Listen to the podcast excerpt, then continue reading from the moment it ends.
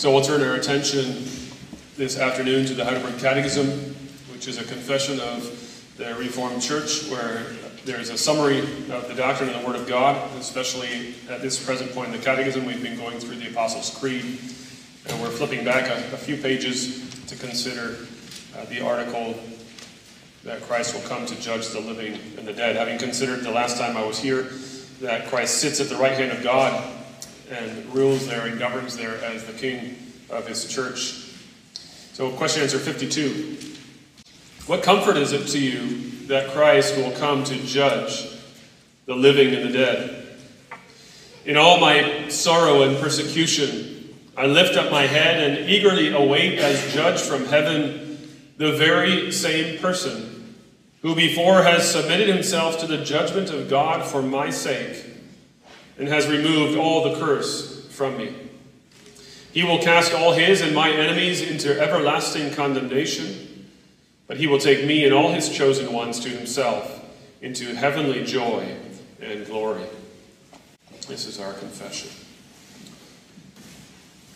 Beloved in Christ Jesus our Lord, I wonder if you remember when I did preach the last time on the opening questions and answers, I shared a story that I thought would be helpful for the kids, a comparison of sorts, the fact that Jesus is on the throne, and he is our king, but that we are here in his absence, as it were. I ask you to compare it in your minds to the story of Robin Hood. That is, Robin Hood is there remaining loyal to the true king, while King Richard is off in the wars fighting the, the holy wars. Well, if that was the case last time, that is, we were talking about the time period before Christ returned, when the king is gone, this afternoon we're talking about the return of the king. It's the moment when the, the king appears on the scene. It's the end of the story in some respects. The end of the story, but also the beginning of the story that never ends. The story where every chapter is better than the last one. As you may know, C S Lewis describes it in The Last Battle. We're talking about the advent of Jesus Christ this afternoon. Now when I use that word advent, your mind, I imagine, goes to the time of Christmas. The church traditionally calls the four weeks leading up to Christmas a time of Advent. That makes sense. The word Advent means coming. And so at those weeks before Christmas, we're casting our minds forward and celebrating the coming of Jesus Christ into this world as a, as a baby, the incarnation. But Advent actually isn't just a, a few weeks during the year. Advent is a daily reality. Today is Advent Sunday. And tomorrow will be Advent Monday. That is, Christ did not only come once, Christ is returning. Even as we celebrate Good Friday and Easter this coming weekend, we have to be celebrating with those, uh, with these things in mind, that Christ is not only the, the one who died and was raised and ascended into heaven, but that he is the one who's going to return. He's going to return in glorious fashion on the clouds of heaven. Not as a baby this time, he's going to return as the glorious king, as the judge of the heavens and the earth, the judge of the living and the dead, as we've seen it. Uh, confessed in the Catechism. If you're familiar with the book of Revelation, you may recall in Revelation chapter nineteen, there is this incredible image of Christ, one that we're not used to seeing. It is Christ on a white horse, with a sword coming out of his mouth, with eyes like flames of fire, with robes that have been dipped in blood, and he's riding to conquer. It's something of the picture we get this afternoon, that Christ is coming as judge of the living and the dead. When it comes to the coming of Christ, the Catechism's focus is in particular on waiting. The opening part of the answer is, in all my sorrow and persecution, I lift up my head and eagerly await. And so we can begin simply by saying that the Catechism teaches us that as Christians, we ought to be in a posture of waiting for the coming of Christ. We need to be people who are characterized by Advent. Advent people living constantly, daily, under the expectation of the return of Christ. It fits well with what the Apostle Paul says in his passage as well, in particular in verse eight, which will really receive our focus this afternoon. He says, which, uh, he speaks of the Lord, the righteous judge, coming, and in that day he will give this crown not only to Paul, but also to all who have loved his appearing. We can say that's a, a, a title that Paul gives to Christians. Christians are the ones who love the appearing of Jesus Christ, who love the appearing of the judge. And we're going to get back to that sentiment in just a while. But before we get there, I want you to notice how Paul uses the judgment of the living and the dead. Now, if you notice in verses one through eight, he refers to it twice. Once in verse one, he says, I charge you in the presence of God and of Christ Jesus, who is to judge the living and the dead, and by his appearing and his kingdom. And he returns to it at the end of, of, verse, of verse eight. There is laid up for me the crown of righteousness, which the Lord, the righteous judge, will award to me on that day, and not only to me, but also to all who have loved his appearing. That is, he bookends this part of his letter with reference to the coming judge. And it's helpful then for us to consider, what does Christ want us to do in the interim period? What does Christ want us to be busy with as we wait, as the Catechism says it, for his glorious appearing? It may be that as Paul writes these words, he's thinking of the Thessalonian Christians. He wrote another letter to these Thessalonian Christians. And uh, he had to write two letters to them because they misunderstood what he was saying about the day of the Lord. He said the day of the Lord is coming. It's like a thief in the night. You ought to live under the expectation of Christ's return. And then what did the Thessalonian Christians do? Well, they pulled out their easy chairs. They kicked up their feet. And they called it Advent. They said, well, if Christ is returning, well, then we're going to take it easy and simply wait things out. And we'll let the world go to wherever it's going and around us, and we will simply wait for the glorious appearing of Christ. But Paul's message in, to Timothy and to the church today is so much different, isn't it? What does Paul do by bookending these commands? He says, in light of Christ's appearing, these are the things I want you to be busy with as the church of Christ. And the commands come fast and furious, don't they? He says, preach the word. Be ready in season, out of season. Reprove, rebuke, exhort. And then he describes the kind of time that we are going to encounter in between the comings of Christ. A time when people are just wanting to hear what they want to hear. They want their itching ears scratched. And they want the things to be uh, pleasant and, and meaningful and affirming. And Paul says, no, preach the word. So it's a good reminder as we consider God's word regarding the judgment of Christ this afternoon for the office bearers among us. To say, in the meantime, we ought to be busy with the word. We ought to be coming with the word of God, exhorting with the word of God, rebuking with the word of God, preaching with the word of God, teaching the word of God. But of course, the corresponding command comes to all of us as people of God to say, as we wait for the glorious appearing of Christ, we need to be people of the word. We need to be hearing the word. We need to be busy with it. We need to be guided by it. We need to be immersed in it. We need sound teaching, Paul says. We don't just want to go where our, our ears are tickled. We want to hear sound teaching. We want faithful preachers. We want the word of God to be at work in our hearts. We want to be committed to the gospel. As we wait for the glorious appearing of Christ, we need to be people who are committed to the gospel of Christ.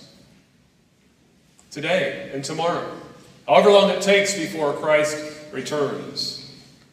You may have heard this quote attributed to Martin Luther. It's actually not true that he said it, but we'll just put it in Martin Luther's mouth anyway. He said, if Christ were to return tomorrow, I'd plant a tree today. If Christ were to return tomorrow, I'd plant a tree today. He says, I'm still going to be busy with the things that need to be done today. And so that's in a sense what Paul is saying here. As we think about the glorious return of Christ, we're not going to put up our feet like the Thessalonian Christians. We're going to be busy with the things of God. We're going to be busy with the word of God. Paul says, keep planting trees.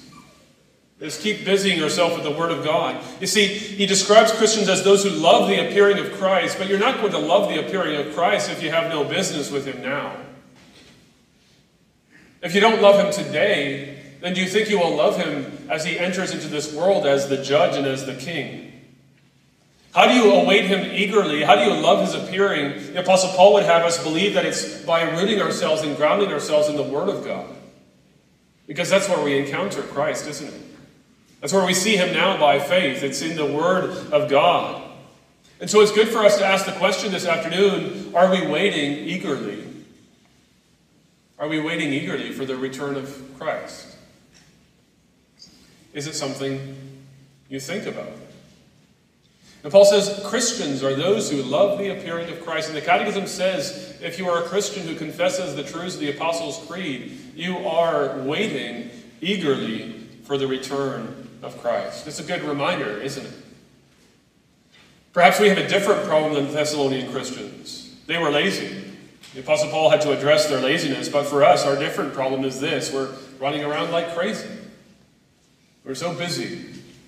absorbed in here and now pursuits that we forget the eternal future that we have. We forget the reality that one day the Lord will break into this world and will usher in the new world. We're so busy building up kingdoms here on earth, as we heard this morning, that we've forgotten that we need to be reoriented to the future, that Christ is coming back as judge. We need to be re-engaged in the fight. Notice how Paul describes the life of the Christian here as well. Paul says it's like a, a, a good fight. It's a race. It's a marathon. You got to put on your boxing gloves. The Apostle Paul uses that image elsewhere. He's like a boxer training and beating his body into submission. We need to be reminded that the life of a Christian is a grueling marathon. That it's a challenge. We need to keep the faith, the Apostle Paul says. And part of keeping the faith, he says, is keeping your eyes on the horizon, realizing that Christ is coming.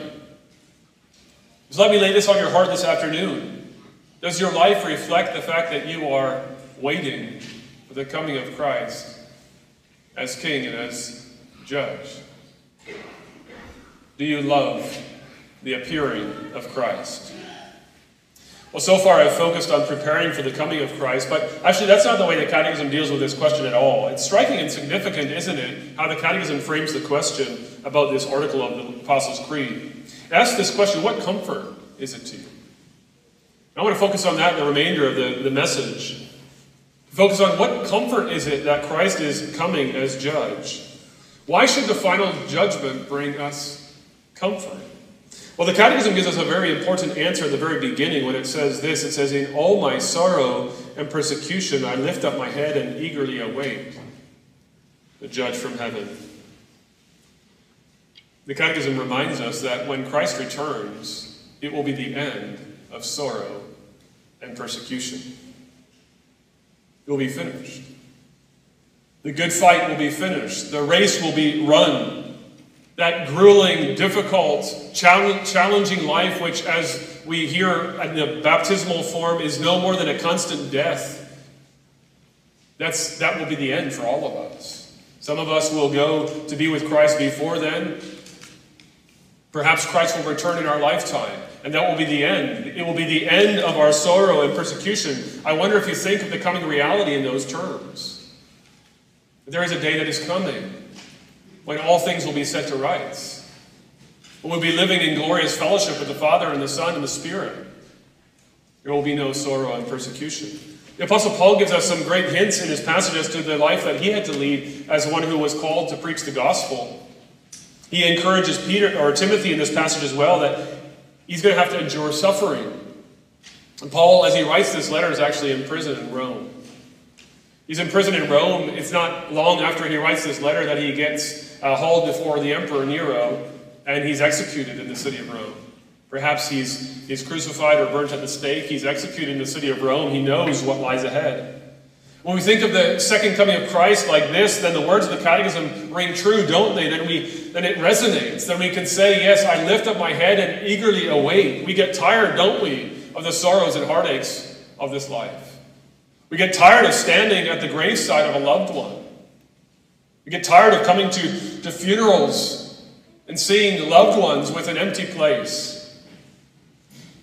When life's experiences and life's brokenness bears down upon us, and we realize that this life is no more than a constant death, then we cry out with the Apostle Paul, I love the appearing of Christ, because it will mean the very end of all the sorrow and persecution of this world, because we can't wait to be freed from this sorrow and suffering. That's part of where the Catechism roots the comfort that we find in this life. All the things that have pained you will be no more. There will be no more sorrow in that place when Christ returns. There will be no more death. Think of the glorious vision that John gives us in Revelation when God will wipe every tear from our eyes.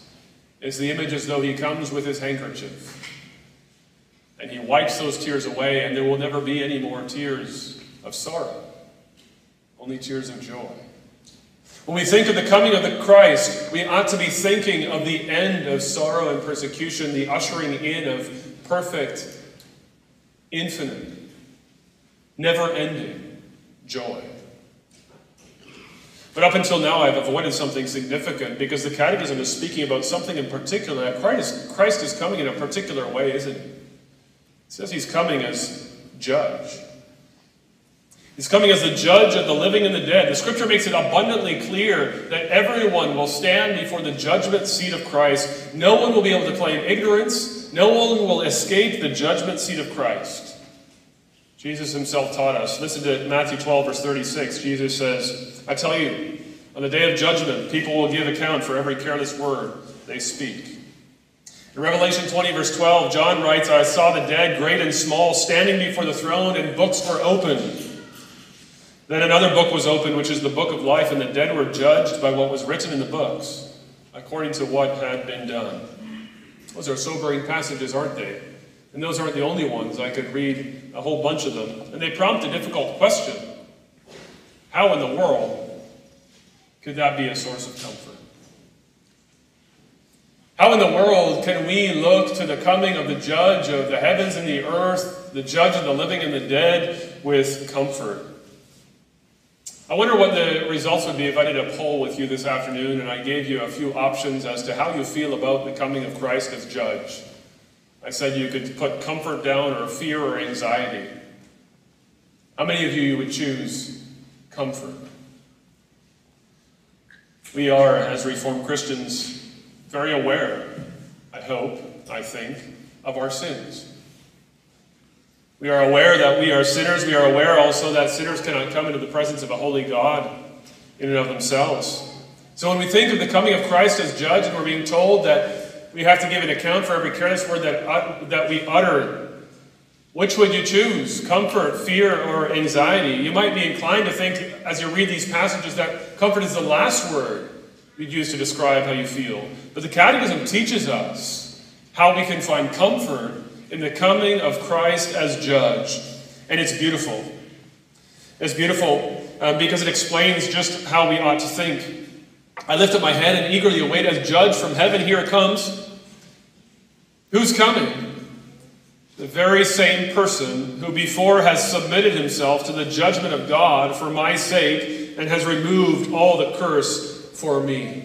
It is the key to the comfort is looking to see who is this judge who is coming down from heaven? Who is this judge who is coming to judge the world with righteousness and equity? He is my Savior. He's the one who already went to the cross for my sake. He is my friend. He is my brother, as Brother Koenig so beautifully said at the beginning of the service. The judge is not the one who will condemn me. He is the one who has already saved me from my sins. You will know in that moment that you are absolutely secure in Christ Jesus our Lord. See, you will be able to point to the judge as he comes down in the clouds of heaven and remember the glory of the King.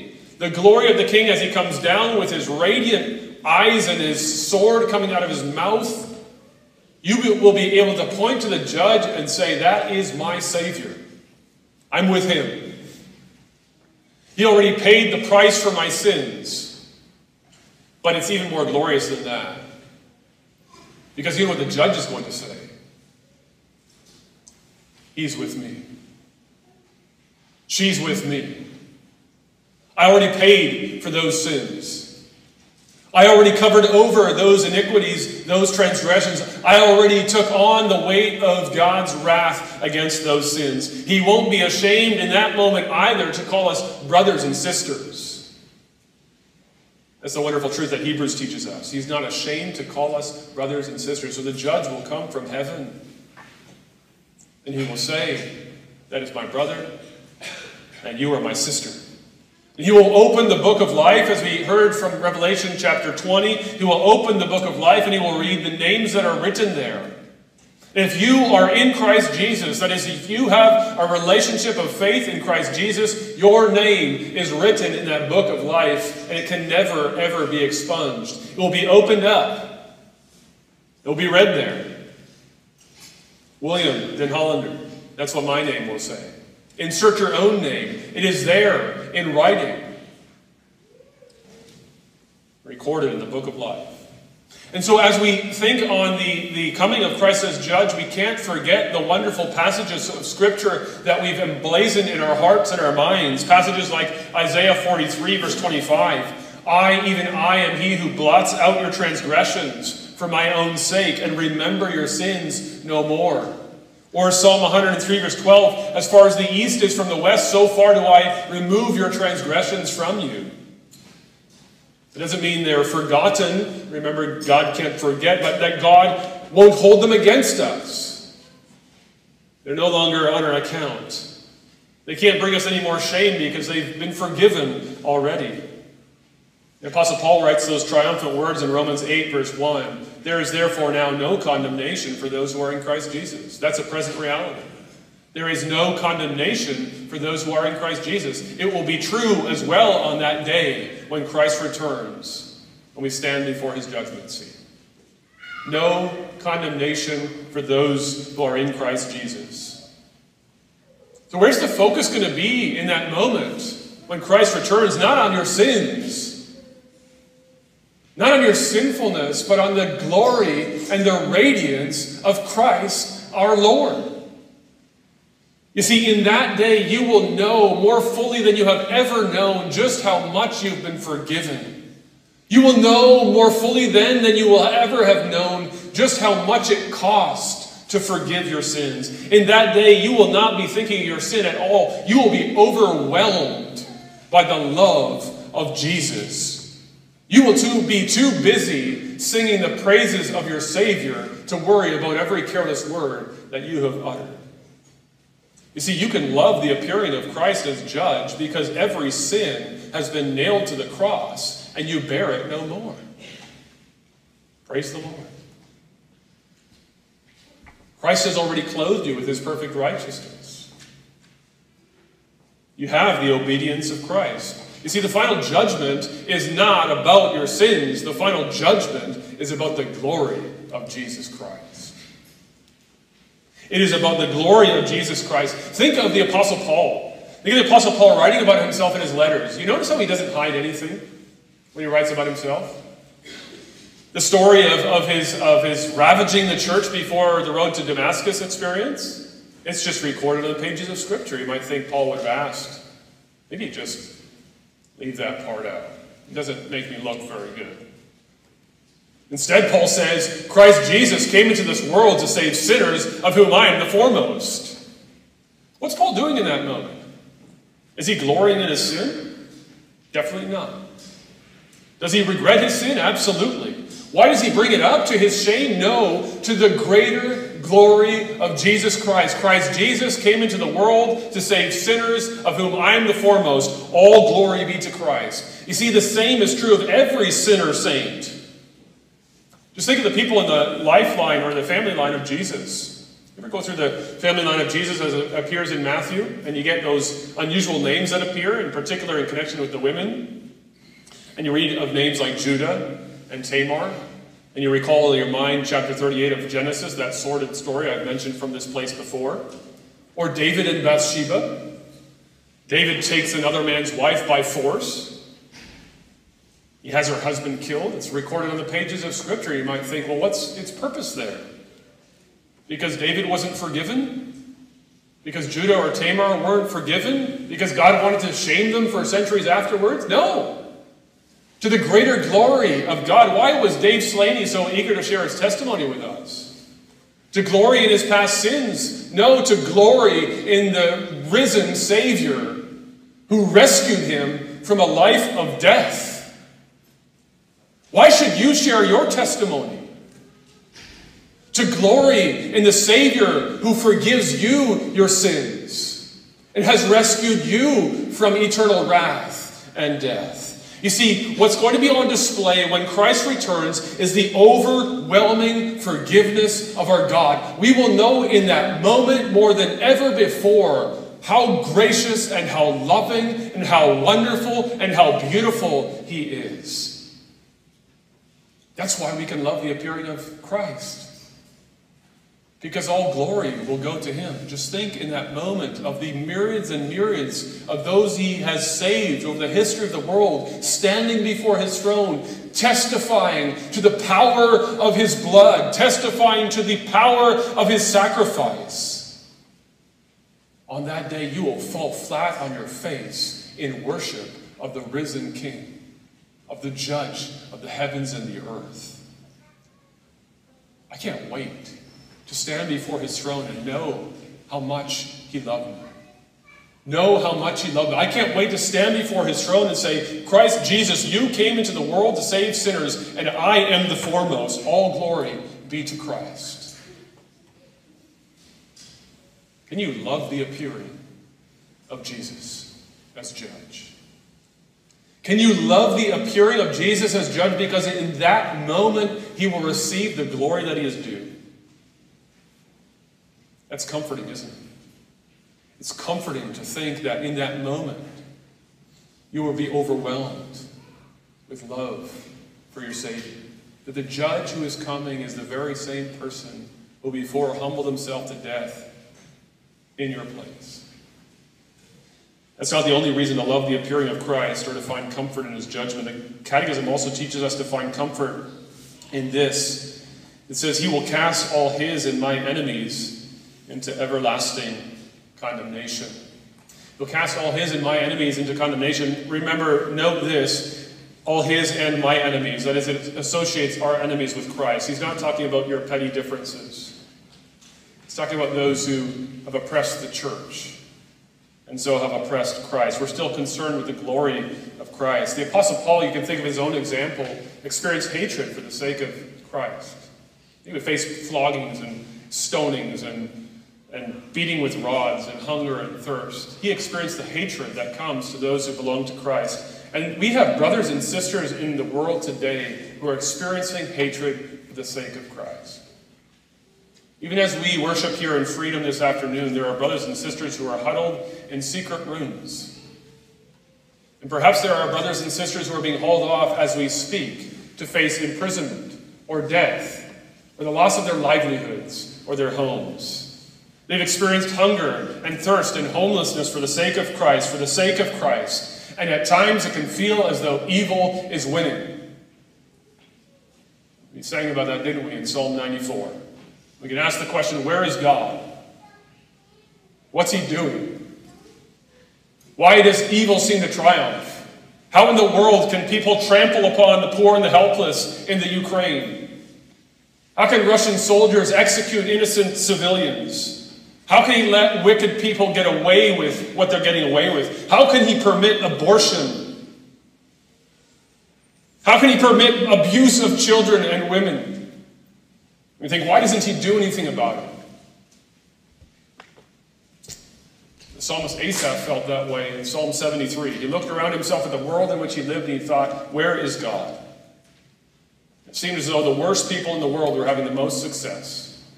Things were going perfectly fine. He was envious and bitter until he discovered the secret. Psalm seventy-three, stanza sixteen, verse sixteen. When I thought how to understand this, it seemed to me a wearisome task until I went into the sanctuary of God. Then I discerned their end.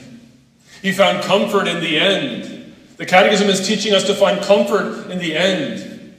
The Apostle Paul, too, in our passage, finds comfort in the end. Have a look at verse fourteen if you have your Bibles open.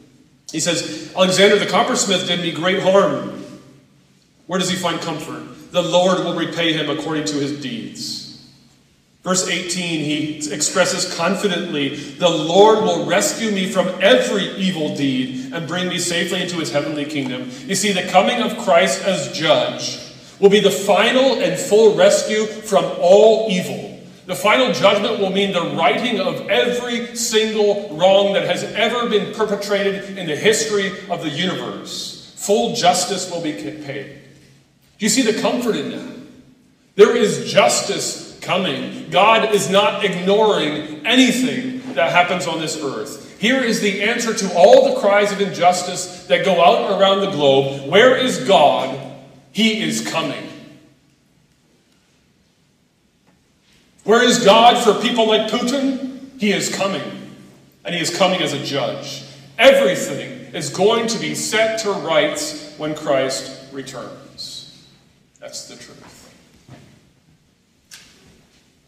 Some of you are, like me, fans of Lord of the Rings. The rest of you should be. There's a powerful moment in the Return of the King, the very end. You have to understand it's this battle between good and evil. And good has won. The Ring of Power is destroyed. The Dark Lord Sauron is defeated. And one of the hobbits, Sam Gamgee, he wakes up from sleep. He's surprised he survived. And he sees the white wizard Gandalf. And he asks a profound question. He says, "Gandalf, I thought you were dead. But then I thought I was dead myself. Is everything sad going to come untrue? Is everything sad going to come untrue?" The answer is yes. Everything sad is going to come untrue because Christ is coming as judge. Evil will be fully and finally dealt with. Everything that is broken will be restored. Everything that is sick will be healed. The curse will be rolled back. Everything sad will come untrue. The world will be made new again. Don't you love the appearing of Jesus? Every time you are tempted to ask the question, or every time you ask the question, where is God? Remind yourself of this: he is coming. There will be no injustice that is not set to rights. Justice and righteousness will roll like a river. Christ is coming. There's more comfort yet. The Catechism teaches us some more.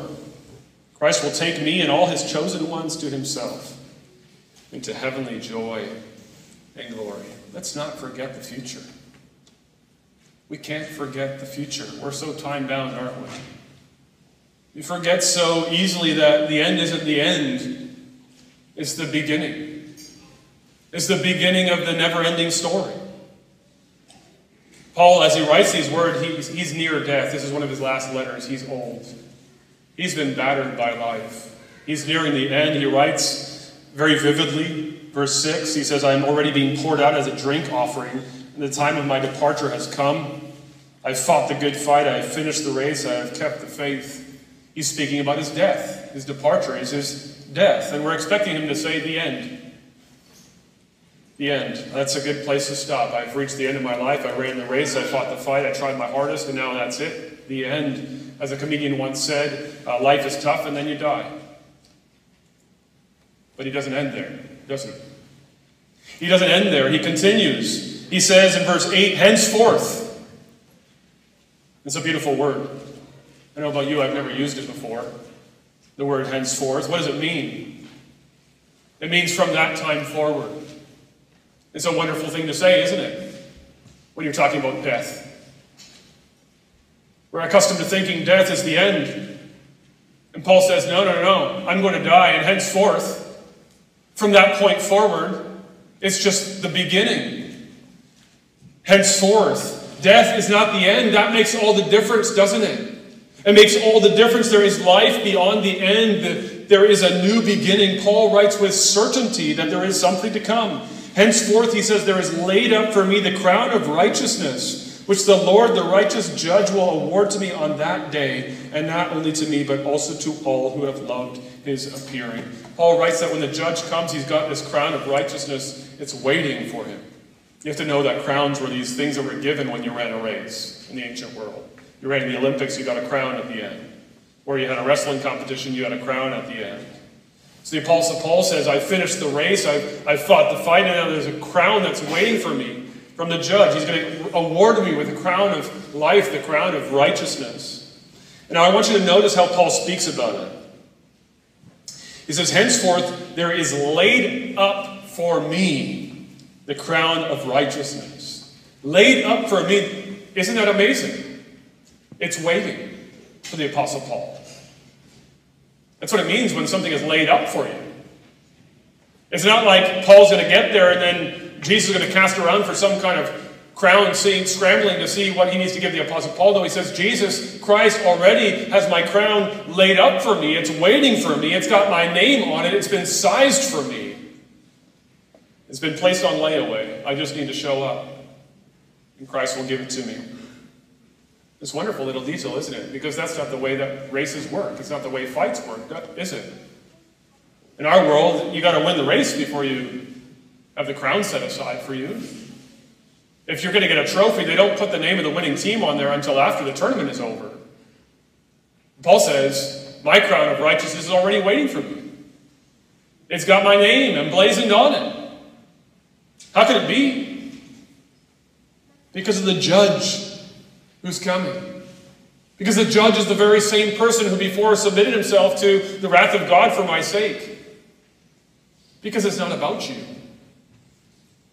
It's not about you running the race well or fighting the fight perfectly. It's about the Savior who already ran the race before you. The one you're fixing your eyes on as you run the race yourself. Christ has already won the victory. Christ has already won the victory. As we race, as we struggle, as we fight, we need to remember that Christ has already won the victory.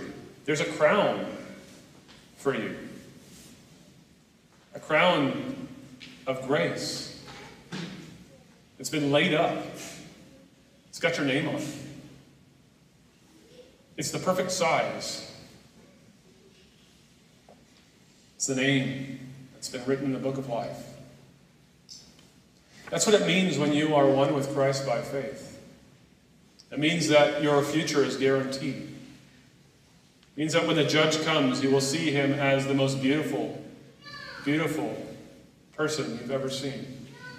As your Savior, as your brother, as your friend, as your Redeemer, the Son of God.